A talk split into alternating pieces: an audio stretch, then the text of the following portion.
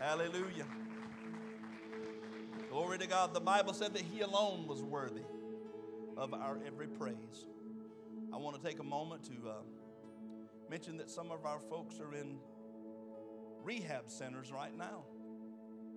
Some of them have come home after extended stays, but we still have uh, some more of our church family who are sick and battling complications beyond their human control.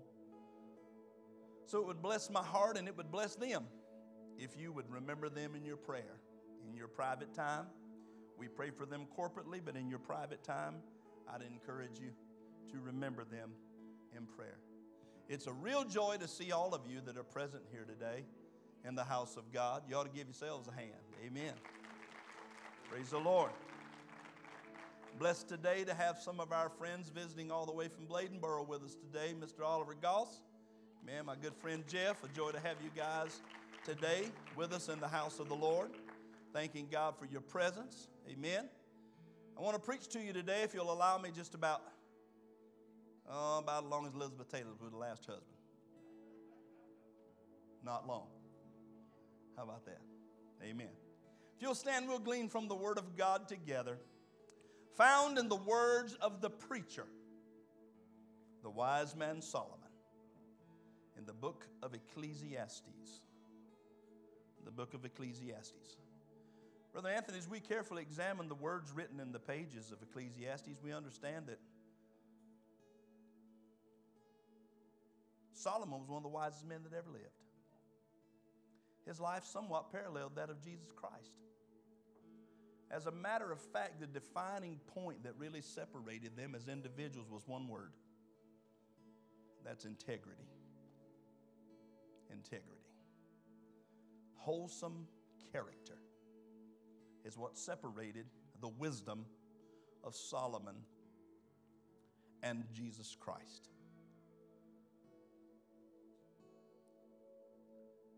So in Ecclesiastes chapter 12, verses 13 and 14, the Word of God states this Let us hear the conclusion of the whole matter.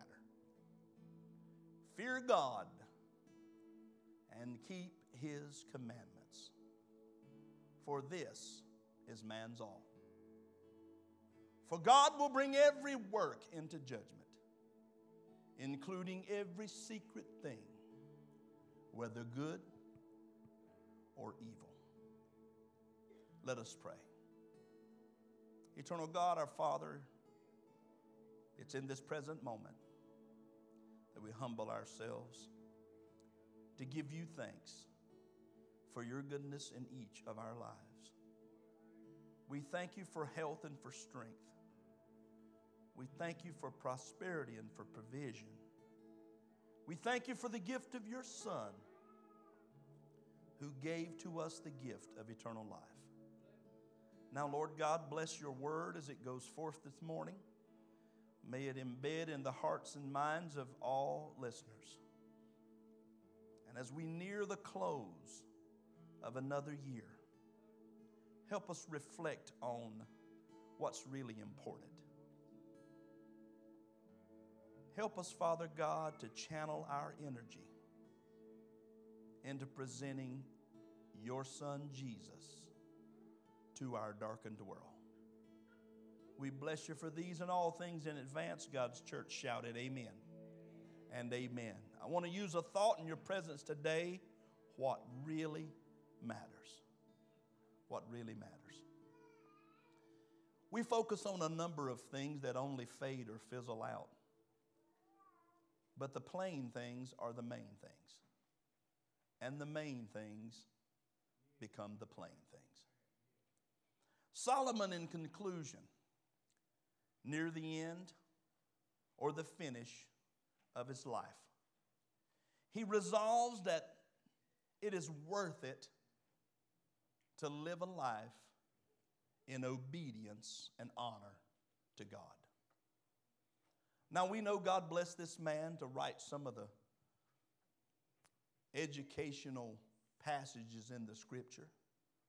A lot of information in Proverbs, a lot of information in Ecclesiastes.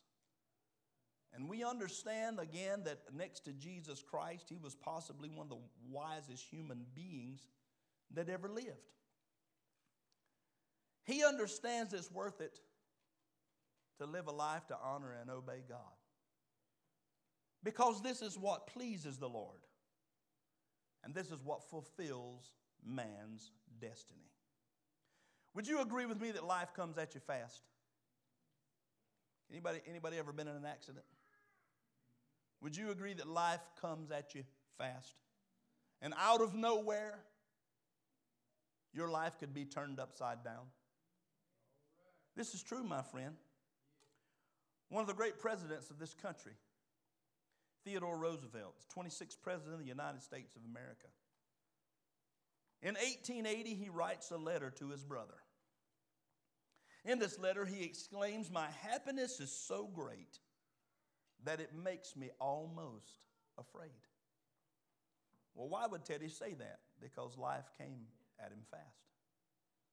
Well, he got married. In that year, he wrote a book. He went to law school and won his first election to public office. He considered that year as one of the best years of his life.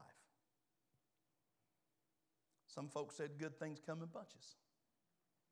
It certainly appeared so in Teddy Roosevelt's life, right? But in just a short time, four years later, on February 12th, his first daughter was born. But just two days later, his beloved wife died of Bright's disease. That's a disease that affects the kidneys. Only hours earlier, his mother in law died on the same day of typhoid fever.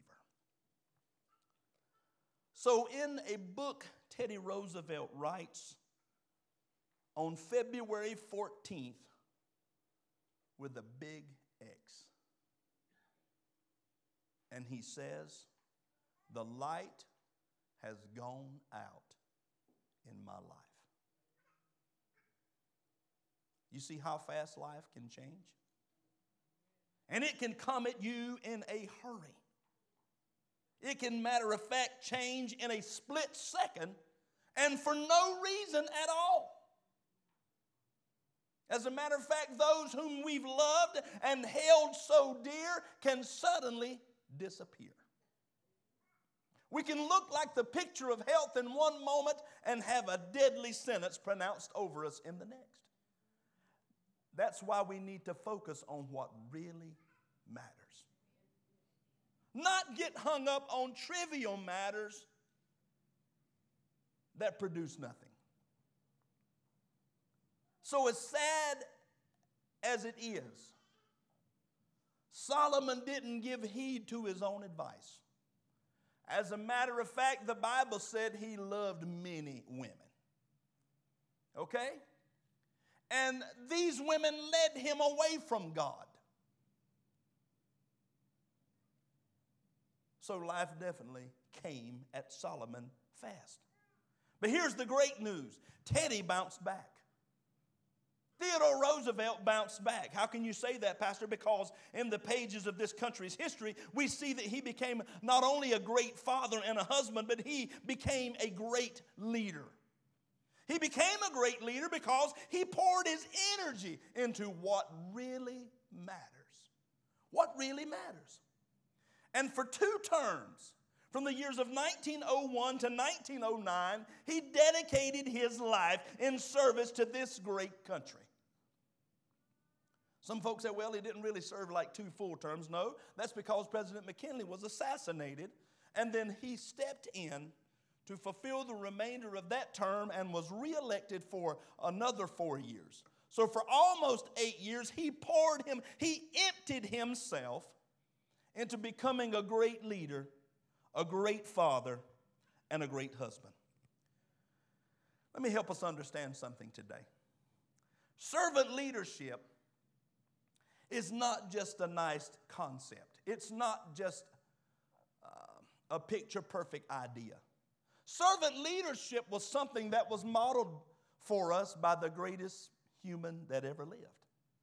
And that person was Jesus Christ. Amen. Y'all mighty quiet for a holiness bunch. Praise the Lord. But the truth of the matter is this you will never be an effective leader until you are first a humble servant. Never be an effective leader until you're first a humble servant. Look at 1 Peter chapter 4 verses 10 and 11. Each one has received a gift. Minister it to one another as good stewards of the manifold grace of God. If anyone speaks, let him speak as the oracles of God. If anyone ministers, let him do it as with the ability which God supplies, that in all things God may be glorified through Jesus Christ, to whom belong the glory and dominion forever and ever. Amen. Do you believe that every Christian has a gift? Come on, I'm talking about what really matters. Do you believe that every person born that has received the wonderful gift of salvation, do you believe that in them God has deposited a gift? This is what the Word of God says. It's not what I said, this is what the Word of God said. And they're given that we may receive, amen, instruction.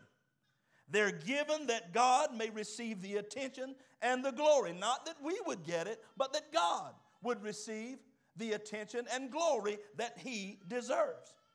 And God distributes gifts among the beloved saints of God so that His church will ultimately bring glory unto Him. Did Paul not say in the New Testament writing that we are many members but one body? Amen. Many members, but one body. And when we look at our own human bodies, we understand that it has many faculties arms, legs, eyes, ears, nose. But it forms one body. And this is re- the reason that God distributes gifts among the many members of His body, the church, so that He ultimately receives the glory. Can I tell you that being a servant of God really matters? Being a servant of God really matters. The word servant comes from the Greek word doulos, D O U L O S, doulos. It means a slave, a bond servant. It means one who sets aside all rights to serve someone else. Look at Mark 10 45. Mark chapter 10 and verse 45. For even the Son of Man did not come to be served, but to serve and to give his life a ransom for many. Sister Yasha sings that song, Let Me Tell You About My Jesus. Jesus said, I am come to seek and to save all that which was lost. Jesus tells us that he came to do the will of his Father. Jesus tells us that he did not come to be served, but to serve. So, as Christians, should we be sitting back waiting to be catered to, or should we be found serving? Oh, I got some amens in my sack somewhere. Should we be found serving? This is the Word of God. This is the definition right here Mark 10 45. This is the definition of true greatness. And being great is not defined as being the Lord over someone. It literally means having the humility and the willingness to serve under somebody. That's what it means. Amen. So the scripture implies that Jesus didn't come for us to roll out the red carpet. Jesus didn't come for us to lavish him with the finest resources of earth. Jesus came to serve and ultimately to give his life as a ransom for many. It's the greatest attitude that we could ever possess. That same attitude that is modeled by Jesus Christ himself. Philippians chapter 2, verses 6 and 7. Who, being in the form of God, did not consider it robbery to be equal with God but made himself of no reputation, taking on the form of a bondservant and coming in the likeness of man. This is the greatest, amen, transformation that humanity has ever witnessed. Do you know any other deity? I'm not going to say God because there's only one. I'm going to say a deity. That's something that somebody has risen to heavenly glory. But do you know any other deity in any other faith, Brother Mickey, that would have stripped himself of the fullness of his glory and came came down to earth in the form of a bondservant to save a wretch like you and a wretch like me. Do you know any other deity that would have done it? No, because of the glory and the majesty that surrounds the position and the title. But Jesus stripped himself of that reputation and came in the form of a bondservant in the likeness of men. I said it last Sunday, it bears repeating, amen. It's when a deity, incarnation is when a deity embodies human form. And not only is Jesus 100% man, but he's 100% God. He stripped himself of his majestic royal likeness in the presence of God. And he came to earth in the form of a bondservant. Oh my, he didn't have to be forced into doing it. You say, Pastor, come on now. I mean, I don't know many people that have reached a position that want to go back down a rung on the ladder. Let me tell you something. Jesus went all the way. Hey, amen, somebody. Jesus went all the way, occupying a throne at the right hand of God, his Father, but saw the urgency in humanity that they needed a Savior. And Jesus, amen, disrobed of his royal, majestic glory and came to earth in the lowest state known to man. So that you and I could be free. Somebody ought to give God praise in this place. Yeah.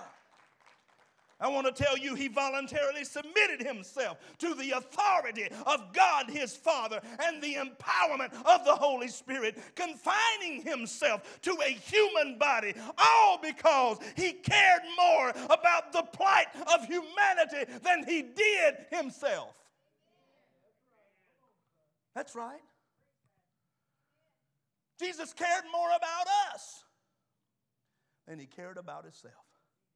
And I hear people say all the time, I love the Lord. I said, You can't tell it in your actions. I hear people say all the time, I love Jesus. It's not displayed in your attitude. I can't tell it by your commitment. Come on, somebody. It's quiet in here now. But the truth of the matter is, for all that Jesus did for us, it should be nothing for us to give our all to Him. That's right. For all He did to us, it should be a minor sacrifice for us to give our all to Him. Christ understood that serving others is the essence of ministry. Isn't that right? You know, I hear all these titles that are put on spiritual hierarchy. And I hear titles like bishop, and I hear titles like apostle, and I hear titles like prophet, you know. And certain faiths acknowledge them and they give them special reference and, and honor. I, I, I understand all that. I understand all that. I'm just Terry Oxendine, and I just want to be all that Jesus has called me to be. Amen. I don't, I don't need uh, an entourage uh, when I go somewhere to speak. I don't, you know, I don't need bodyguards. Hello, somebody. Come on, y'all. I'm, I'm just here in the name of the Lord. And I recognize every day of my life that I'm nothing but He's everything. Come on, y'all. God has served us by sacrificing and sending his son. So then we should feel compelled to serve others by sharing the gospel message and even, even living our lives in a manner that it benefits others. Let's look at 1 Thessalonians chapter 1, verses 5 and 6. For our gospel did not come to you in word only, but also in power and in the Holy Spirit and in much assurance, as you know what kind of men we were among you for your sake. And you became followers of us and of the Lord, having received the word in much affliction with joy of the Holy Spirit. You want to know what the Thessalonican believers they experienced much affliction when their faith was tested. But did you read the back half of that verse? There's a three-letter word called joy. Amen. You might be going through a hardship, brother Chris. Amen. It just might look like the end of the road is approaching rapidly. But let me tell you something. In the end, if we're going to hold on and we're going to remain faithful faithful and we're going to stay committed. Amen. We're going to receive joy that's unspeakable and full of glory. That's the reason I differentiate between happiness and joy. There's some folk happy because they got tickets to Disney World. There's some folk happy because they're going on a cruise. But let me tell you something. I got joy in my heart today in knowing my name is pinned in the Lamb's book of life, in knowing that my sins have been forgiven and they've been washed away by the blood of heaven's precious lamb. Yeah. Being a servant of God really matters. I told my wife when I died I didn't want no fancy inscription on my tombstone. Come on, matter of fact, save the insurance money, cremate me. I won't be there no how. I'm not going to be lying there for folk to walk by and gawk at me. He don't look, he don't, he don't look the same. Nobody looks the same dead as alive. Hello? Hallelujah. Use it to bless somebody. I want to tell you that the Thessalonican believers, even though they experienced much affliction in the time that their faith was tested, they received joy on the back half because their response to suffering served as an example to us. Thank God the Bible said these were written for our examples. Do you believe that God's word, amen, is the final say? Do you believe that within the pages of God's word lie the answers to all the questions of life? Do you believe that? Then we understand very clearly when we read of the sufferings of the church at Thessalonica and how they rebounded or how they responded with joy. What should it do for us? Come on, y'all. I said, what, what, what should it do for us? It shows as the supportive evidence that if God did it for them, He can do it for us. Hello, somebody. There's some things that I only have the account of Scripture, amen, to base uh, what I know that God has done upon. I've never lost a child, I've, I've never buried any children. So I can't tell somebody that's lost a child, I know how you feel. I can't tell them that. But I tell you what, I can tell them. I've been saved, and I can tell you how to know Jesus. I've been healed, and I can tell you. Hey, somebody, I can tell you from that personal experience. But there are other things that I have yet to be exposed to that I cannot even witness of, only through the account of Scripture. Being a servant of God really matters. From Isaiah chapter 42 to Isaiah 53, in your leisure, I would love for you to read those chapters. Because in those chapters, Scripture records four servant songs. They describe the servant of the Lord. And what those songs reveal should resonate within our spirits as beloved children of God. So, do you believe today that being a servant of God really matters? I walked in here bright and early one Sunday morning. We were preparing for morning worship service. It was a dear saint who was assembled in the house of God on that Sunday morning. I walked in and they looked at me and said, You need to pick up that paper off that floor. You know you saw it. I said, Excuse me? They said, You the pastor. I know you saw that piece of paper on the floor. You ought to pick it up. I said, Sister, my Bible tells me whatsoever your hands find to do, you do it. Y'all looking at me real strange. Oh, you thought I was going to let that sleeping dog lie? Not a chance. You think I wasn't going to come back with the word of God? Not a chance. Because here's what I said if I bought up a $100 bill and threw it in the floor, they'd have to call an ambulance.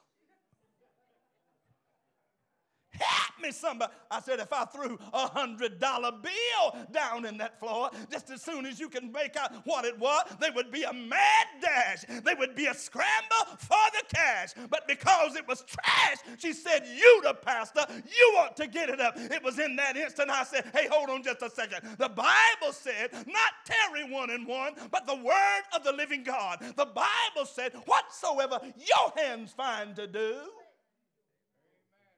you do it. You ought to pick that paper up before I walked in here. It was probably a setup. Come on, somebody. It was probably a setup just to see if I'd pick it up. I'm a fool some of y'all one Sunday morning. I might tape some money under your seat. Yeah. I tell you what I'd love to do. I'd love to get Brother Chris to hotwire some of these seats. Yeah. I'd love to have some electric voltage running through them. And after I felt you'd sponged enough, I'd hit the, hey, glory to God. Praise the Lord. I got to move on. Uh, do you really believe that being a servant of God matters? I didn't think you had to be saved to fry chicken. I didn't think you had to be saved to be a part of the lawn maintenance team. I didn't think you had to call a board meeting, amen, to tell folk they couldn't clean the church if they didn't belong to Jesus. But it happens. It happens more so than you know. So then you might ask the question, Pastor, what does being a servant of God mean? What does it mean? Throughout the New Testament, Paul refers to himself as a servant of Jesus Christ. You getting this? Let's look at Jude chapter 1 and verse 1. Jude, a bond servant, hear that word again? Bond servant of Jesus Christ and brother of James. To those who are called, sanctified by God the Father, and preserved in Jesus Christ. Anybody know who Jude was? He's the half brother of Jesus. And who did he just refer him to himself as? A bond servant of Jesus Christ. There were a number of influential persons in the Bible. Brother Robbie, who referred to themselves in this manner Jesus' family, his friends, his apostles. They referred to themselves in this manner rather than capitalizing on their relationship with Jesus. When they referred to themselves as being a servant of Christ or a bond servant of the Lord Jesus Christ, this was implying that Jesus is Lord. Are you with me?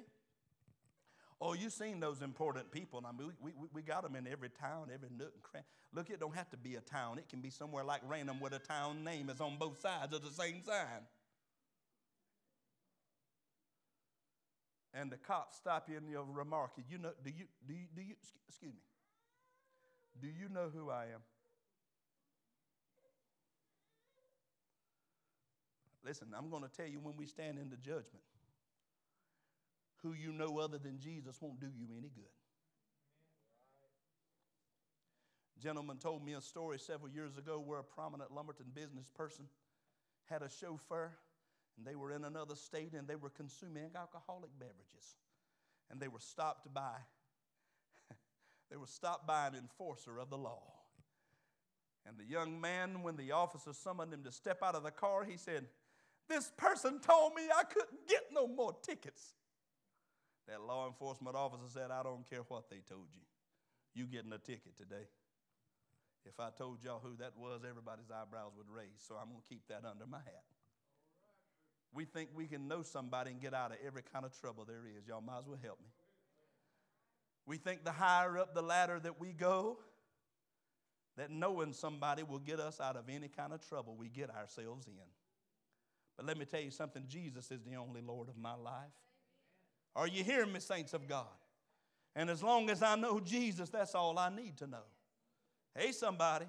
Because as Christians and as servants of the Lord Jesus Christ, we know who our King is, don't we? And our primary desire every single day of our lives is to honor and glorify Him, the one who gave us freedom. Look at 1 Corinthians chapter 6, verse 20. For you were bought at a price. Therefore, glorify God in your body and in your spirit, which are God's. Anybody know who bought you?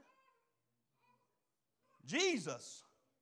We are the purchased possession of God through the shed blood of His Son, the Lord Jesus. Somebody ought to find a good place to shout right there. When they're trying to take the blood out of every Christian song lyric in the world, they're trying to take it out of books and magazines alike. Amen. Andraé Crouch said, The blood will never lose its power. The blood will never lose its power. That's another something I can't explain. Amen. I don't know how we're going to know each other in heaven. Don't ask me to explain that. I'm going to leave that to God. Zach, I only know the Bible said we shall know as we are known. Come on, somebody. So, so, so there's another mystery of which I have no explanation. And what's that? How God can take a black heart, wash it with red blood, and make it white as snow. Y'all ain't want to help me. Hallelujah to God. Only God can do it. Amen. Only God.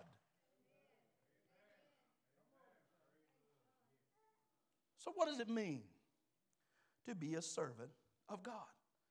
First Peter chapter 1, verses 18 and 19. Peter says, knowing that you were not redeemed with corruptible things like silver or gold from your aimless conduct received by tradition from your fathers, but with the precious blood of Christ as of a lamb without blemish and without spot. That's why you've witnessed folks watch a clip from the Passion of the Christ and get up and walk out of this sanctuary because they couldn't take the cruel punishment that was given to our Lord. But then my next line of questioning is if you love Jesus, why not serve him? Come on, if you love Jesus, why are you not serving him? Oh, my somebody. We are that purchase price. We were slaves who have been bought and paid for with the sinless, spotless perfection of the blood of Jesus Christ. Hallelujah. He has now become our master, our Savior, and our Lord. And in His Word, He has given us instructions that He expects those of us who know Him to profess his name. Isn't that right? I'm going to tell you, you're a sad Christian when somebody meets you on the street and say, You still in the church, ain't you? Come on, somebody. I say, you're a sad Christian. When somebody meets you on the street and say, You still in, it ain't whether or not you in the church. The church is just a building. Come on, somebody. Is is Jesus still living in you? Come on now. Come on. Because I believe our spirits will bear witness. And we won't have to ask somebody, are they a Christian? We will know by their behavior. We will know by their attitude. Oh, that's better preaching than y'all responding. Look at Second Corinthians chapter number 10 and verse number 5. Listen what the Bible says casting down arguments and every high thing that exalts itself against the knowledge of God, bringing every thought into captivity to the obedience of Christ. Take authority over everything that exists in the world that exalts itself above the truth of God's Word. You don't have to argue with people over the Bible. Come on, God's the best defense attorney there ever was. Johnnie Cochran ain't got nothing on him. Hello? Kardashian don't have nothing on him. He's the best defense attorney that's ever lived. Pastor, why you, why, why, why are you telling us this? Because when you are a servant of God, you take authority over everything that exalts itself above. Don't be scared to tell somebody that's a lie gentleman said to me, uh, uh, uh, Pastor, there's not much difference in what you believe and what I believe. I said, Well, first off, I'm going to have to know what you believe. And he said to me, I believe the Torah. And our Muhammad is like your Jesus. And I said, No, he ain't.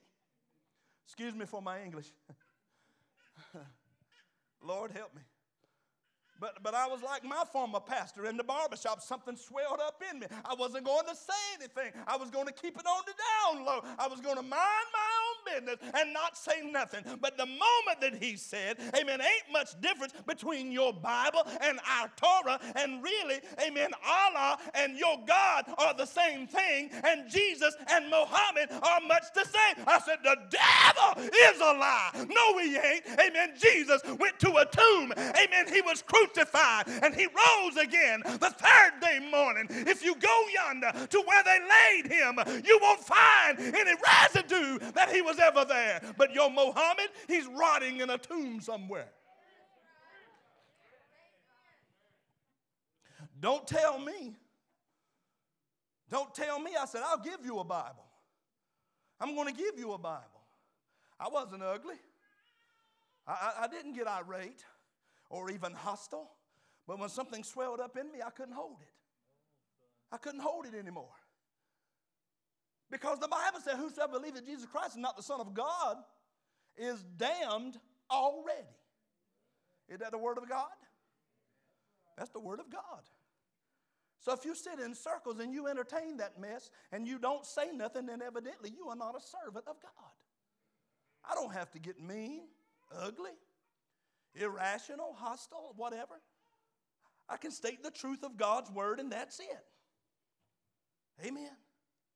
So, Pastor, how, how do I maintain as a servant of God? 1 Peter chapter 1, 14 through 16.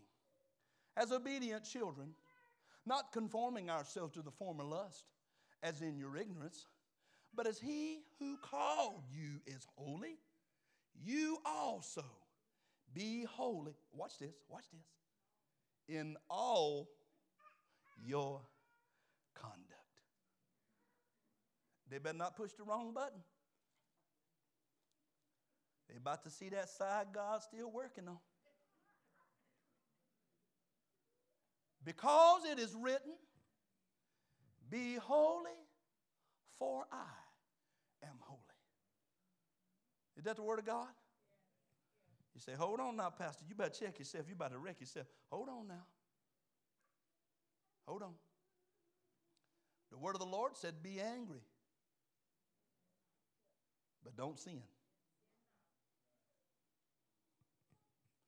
We got, a, we got some social angerers, you know, like them social drinkers. Now, Pastor, I, I, I got to help you here because the Bible don't say that drinking is a sin. No, it doesn't. God in heaven, you don't know how many times I told the Lord I wished it did. You don't know how many times I told God, Lord, I wish you just could have been more clear cut on this. But, but Lord, you, you, you weren't. And what you told us was that drunkenness is a sin. Now, some of y'all don't know the definition between drinking and drunkenness. So I'm about to help you. I'm about to fix this. I've never seen one person who couldn't hold their liquor. Never. Every person that I've ever talked to told me they could sociably drink. And in a few hours, they couldn't have beat themselves out in a wet paper bag.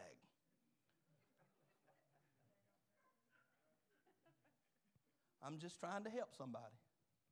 There's some other matters too, and I'm getting there. Y'all don't, y'all don't go crawling under the pew on me because people ask you this as a pastor all the time, and another famous one is gambling. Well, preacher, the Bible don't say gambling. Is this no, no, not specifically, not directly. Does the Bible say that gambling is a sin? But let me help you. Throughout the pages of God's Word, you will find Jesus echoing over and over and over. Stay away from that stuff, amen, that's going to lead you, glory to God, to lose control of who you are. Stay away from that stuff that promotes all that prosperity because all it's going to do is lead you to want more and more and more. Somebody said, Pastor, you mean to tell me that if you wonder, ain't no danger in me winning the lottery, I don't play? Ain't no danger. Gentleman asked me one night, he said, So you telling me that if someone won the lottery and they wanted to pay tithe at your church, that you wouldn't receive it? I said, Brother, I don't have individuals at the back of the church asking people where he got it from. I don't have us just standing, hey, hey, hey, hey, hey, where'd you get this money? You've been chicken fighting, dog fighting, where'd you get this money? Did not the Bible say in Psalm 24 and 1, the earth is the Lord's and the fullness thereof? Is that not what the Word of God said, Brother Jerry? Some of y'all to get mad with me. Well, you can get right with God. You can get mad with me, but you can get right with God. Because if you don't believe that Jesus addresses this matter, then you haven't read the Bible. Hey, hey, be careful now, Pastor. Be careful. No, I don't have to be careful. I know what the Bible said. The Bible said, For the love of money is the root of all evil. How many rich folk you ever seen that didn't want to be richer? Oh my. So, Pastor, what, what's Peter telling us? Peter said, Pursue holy living. Pursue holy. I, I, don't, I don't think I see Jesus. I, don't see, I won't see Jesus standing in the sun sundew wanting to get scratch offs. I just can't see it to save my life. I heard a brother say in a gospel concert one night, he said, Folk talk about the lottery like it's a sin. He said, I don't see no wrong with it. I said, Oh, Father. He said, It's helping the school system and it's helping you. And I said, What school have you seen built through the educational lottery? I hadn't seen any improvements in the schools in this county, have you? And from what I've seen, all that all the lottery does is make poor people poorer. Oh, some of y'all ain't going to ride that steed with me. I got to move on. Let's go to Romans chapter 6, verses 1 through 6. Romans chapter 6, verses 1 through 6. Paul writes to the church at Rome What shall we say then? Shall we continue in sin that grace may abound? Certainly not. How shall we who died to sin live any longer in it? Or do you not know that as many of us as were baptized into Christ Jesus were baptized into his death. Therefore, we were buried with him through baptism into death, that just as Christ was raised from the dead by the glory of God the Father, amen, even so we also should walk in newness of life. For if we have been united together in the likeness of his death, certainly we also shall be in the likeness of his resurrection. Knowing this, that our, somebody say, old man. Y'all ain't even convicted of that. I said, say old man. Old man. That's generic, it means woman too. Was crucified with him that the body of sin might be done away with, that we should no longer be slaves of sin. Peter said, pursue holy living. Paul said, daily crucify the lust of the flesh. Anybody getting this?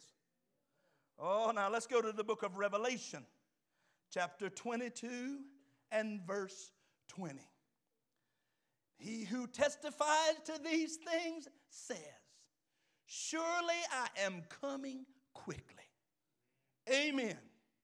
Even so, come, Lord Jesus. Peter said, Pursue holy living. Paul said, Daily crucify the lust of the flesh. John the Revelator said, Keep your eyes peeled for the returning king. Come on, somebody. Wow, glory to God. Keep your eyes peeled for the returning king. Amen. Eagerly await the return of your master. Heard somebody ask a local preacher one time, Well, preacher, the Bible said that Jesus was coming. Amen. They're going to be two in the field, and one would be taken and another called away. Preacher, the Bible said they're going to be two in the bed, one would be taken and another called away. He said, I, I, I'm, I'm, I'm, I'm just kind of lost on this one. Preacher, is God coming in the night or today? And the preacher said, Both. Because in one hemisphere, it's going to be daylight, but in the other, it's going to be dark. So you might as well buckle up and get ready, because soon and very soon, the Lord is coming. That's right. Amen. He said he's coming like a thief in the night. Isn't that what Jesus said? Oh my. So now you want to ask the all important question. You want to ask the all important question How can I serve God? Musicians are coming. How can I serve God? We should all ask that question. We should all ask it. How can I perform the duties or services for another? To obey and to worship, to act in conformity to his superior, and to treat him with reverence. This is how that we serve God. We serve God by using the gifts distributed to us in service to the body of Christ. This is how. Ephesians 4 11 and 12. And he gave some to be apostles, some prophets, some evangelists, some pastors and teachers, for the equipping of the saints, for the work of ministry, for the edifying of the body of Christ. So I want to ask you a question Are you a builder? Are you a builder? Or are you part of a demolition crew? Because if you're not a builder, if you're not working to edify the body of Christ, then you're tearing it down. There's only one or two things we can be. We can be saved or lost. We can be a builder. We can be part of a demolition crew. Come on, somebody. This is just the truth. There's no gray area. We're either for him or we're against him. Am I right? We're either for him or against him. Every Christian has a gift. Every Christian. 1 Corinthians 12, 4 through 6. Every Christian has a gift. There are diversities of gifts. That means many different kinds, but the same Spirit. There are differences of ministries, but the same Lord. There are diversities of activities, but it's the same God who works all in all. This the Bible, saints of God? It's the Word of God. For to one is given the word of wisdom through the Spirit, to another the word of knowledge through the same Spirit to another faith by the same Spirit, to another gifts of healing by the same Spirit, to another the working of miracles, to another prophecy, to another discerning of spirits, to another different kinds of tongues, to another the interpretation of tongues. But one and the same Spirit works all these distributing to each one individually as he will. Did you just read what the Bible said? So, where do gifts come from? Are you born with them? Can you be? You're not necessarily born with them, but you can be. say, Pastor, prove that. Book of Jeremiah. Before thou was formed in thy mother's womb, I knew thee. And I ordained thee as a prophet to the nations. Can you be born with them? Absolutely. More likely than not, in the process of time, God distributes them to you. And you know something? This is what's amazing. We often discover what our gifts are in the act of service. Isn't that a blessing? You see, when we get saved, we ought to hit the ground saying, like Paul, Lord, what will you have me to do? It's not about us, it's all about Him. So, the moment that we confess our sins in confession, we repent, we receive the gift of salvation, we ought to hit the ground running, saying, Lord, what would you have me to do? Brother Jody, here's what I found out nobody wants to park cars, nobody wants to clean toilets. Everybody wants a microphone to be seen and to be heard. What did the Bible tell us about Jesus? Bible said he took on the form of a bondservant, made himself of no reputation. Wow. In that passage of Scripture in 1 Corinthians, the Bible explains this that there are speaking gifts, there are serving gifts, there are sign gifts, and they're different and distinct from natural abilities. And they completely differ from the fruits of the Spirit.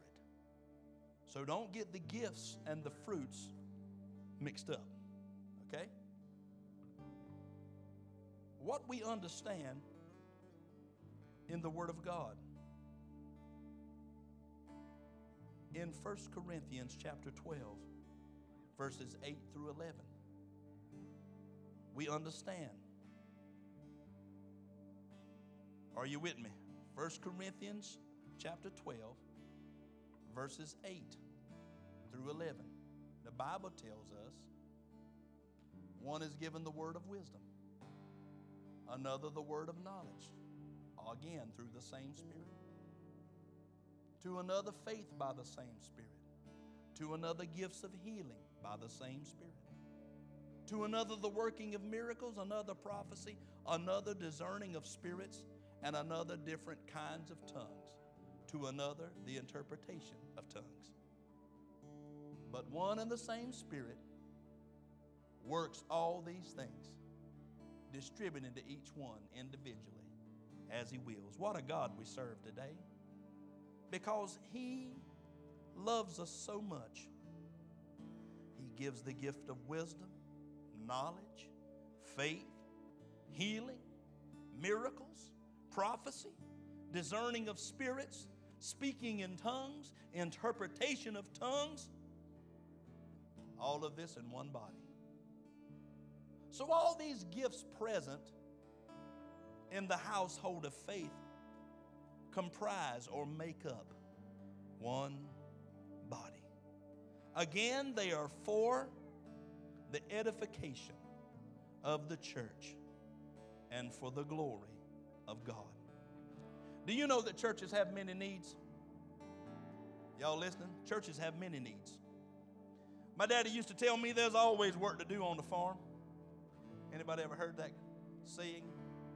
You say, Well, preacher, what did y'all do in the winter? We cut ditch banks with a bush axe. Hello? And they'd say, Be careful, don't get cut on them reeds. Because those reeds would grow on those ditch banks. You get out there and get to playing, man, them things would gouge you. You're over there bleeding like a pig at the slaughter. All right? We don't do those things now. We got machinery that takes care of all that. We did preventative maintenance on farm equipment. Man, I can remember some mornings it'd be so bitterly cold, Brother Robbie. You could see your breath out there working on a disc or a plow. And my father would say, Brother Jerry, step around that side where the sun's shining. Man, if you don't think it made a difference, amen to somebody. What am I trying to tell you today? You've been walking in the shade too long, folks. What am I trying to tell you? Come on out where the sun's shining. Holy Ghost, help me just a minute here. What are you trying to say? You want to be used of God? Make yourself available. Come on out where the sun's shining and say, Lord, if you can use anybody, you can use me. You can use me. Every Christian should be serving the kingdom in some capacity. Do you agree? Come on now, not everybody at one time. But if you're a Christian, should you be serving the kingdom in some capacity? Absolutely. Churches have many needs. Well, let me hash out a few of them for you. Amen. There's ushers, there's greeters, there's administrators, secretaries, janitors, audio, video technicians, Sunday school. Te- Do I need to go on? Churches have many needs. And if you're going to be a servant of God, you need to be found serving in some capacity. And I want to leave you with this thought as you're standing. Standing with me all over the house of God. Amen. If you don't know what needs to be done, just inquire of someone. Amen. Don't just don't just take for granted that it's going to get done. I can assure you right now, you don't have to be saved to pull weeds out of the flower bed. Come on, y'all. Praise the Lord. You can be a servant of God. You can be a servant of God. You can come to the Lord in the pardon and forgiveness of sin through repentance and confession. There is no unemployment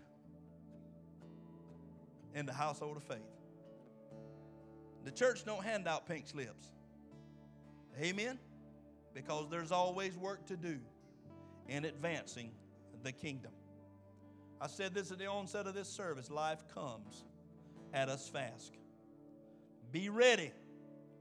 Be ready by knowing what really matters. Heads are bowed, eyes are closed. No one's looking. Maybe today, in some form or fashion, the Word of God has impacted your life. And you're standing at a crossroad of indecision. And you said within your heart more than one time that you wanted to be of service to the Lord, but you didn't know how and you didn't know what to do. Can I see your hand? Come on, in your heart, if you said, God bless you, God bless these hands. Their hands going up. So that lets me know that God, amen, instructed us in the right manner today. And that we've spoken a relevant word into this body of believers assembled at Harvest Church. And I want to pray with you. I want you to help me pray for others. But I want to pray for you that when the opportunity presents itself, that you'll step up and say, Lord, if you need somebody, here I am. I'm ready. I'm ready to be used by you. If you're lost under my voice today without Christ as a personal Savior, He desires to save you. Amen. He said, I have come seeking to save all that which was lost. You don't know the Lord Jesus Christ today, there's no greater time than right now. I want to appreciate your patience and your cooperation today as we've assembled in this place together to worship God. I want to pray over you. Our ushers are already in place. Sister Doreen is Amen. On standby. But I want to pray over you today. I want to tell you to continue to use wisdom be cautious in the face of this pandemic. There are still many reported cases uh, that are being submitted daily. Thank God that the Lord uh, has put a covering over us and we have remained healthy and safe, and we want to continue to do just that. It's the end of December. And as God wills and the rapture doesn't take place, will hold our annual conference here at the end of January. I want you to be praying in advance of that. Amen. Praying in advance of that conference, that the Lord would navigate us through that time of conducting our Lord's business. Now, do you love Jesus? Then you need to be full time employed in His service. Full time employed, not a sometimer. Amen. But you need to be full time employed in the service of the Lord. Can we pray? Sovereign God, we thank you again for gracing our presence, Lord. We thank you for the Holy Spirit who has met us here today, who has, Lord, navigated us through this service. Now, God, our Father, we pray upon every heart and home as they depart from this place, retreating to their respective destinations. Lord, grant them mercies as they travel. Keep a hedge of protection about them. And as Lord, we thank all those folks for the cards and for the letters and for the gifts and for lavishing us during this special season, the celebration of your birth. We want to thank you for the greatest gift of all your Son, our Savior, the Lord Jesus Christ. It's in His name we pray these things all together. Amen and amen.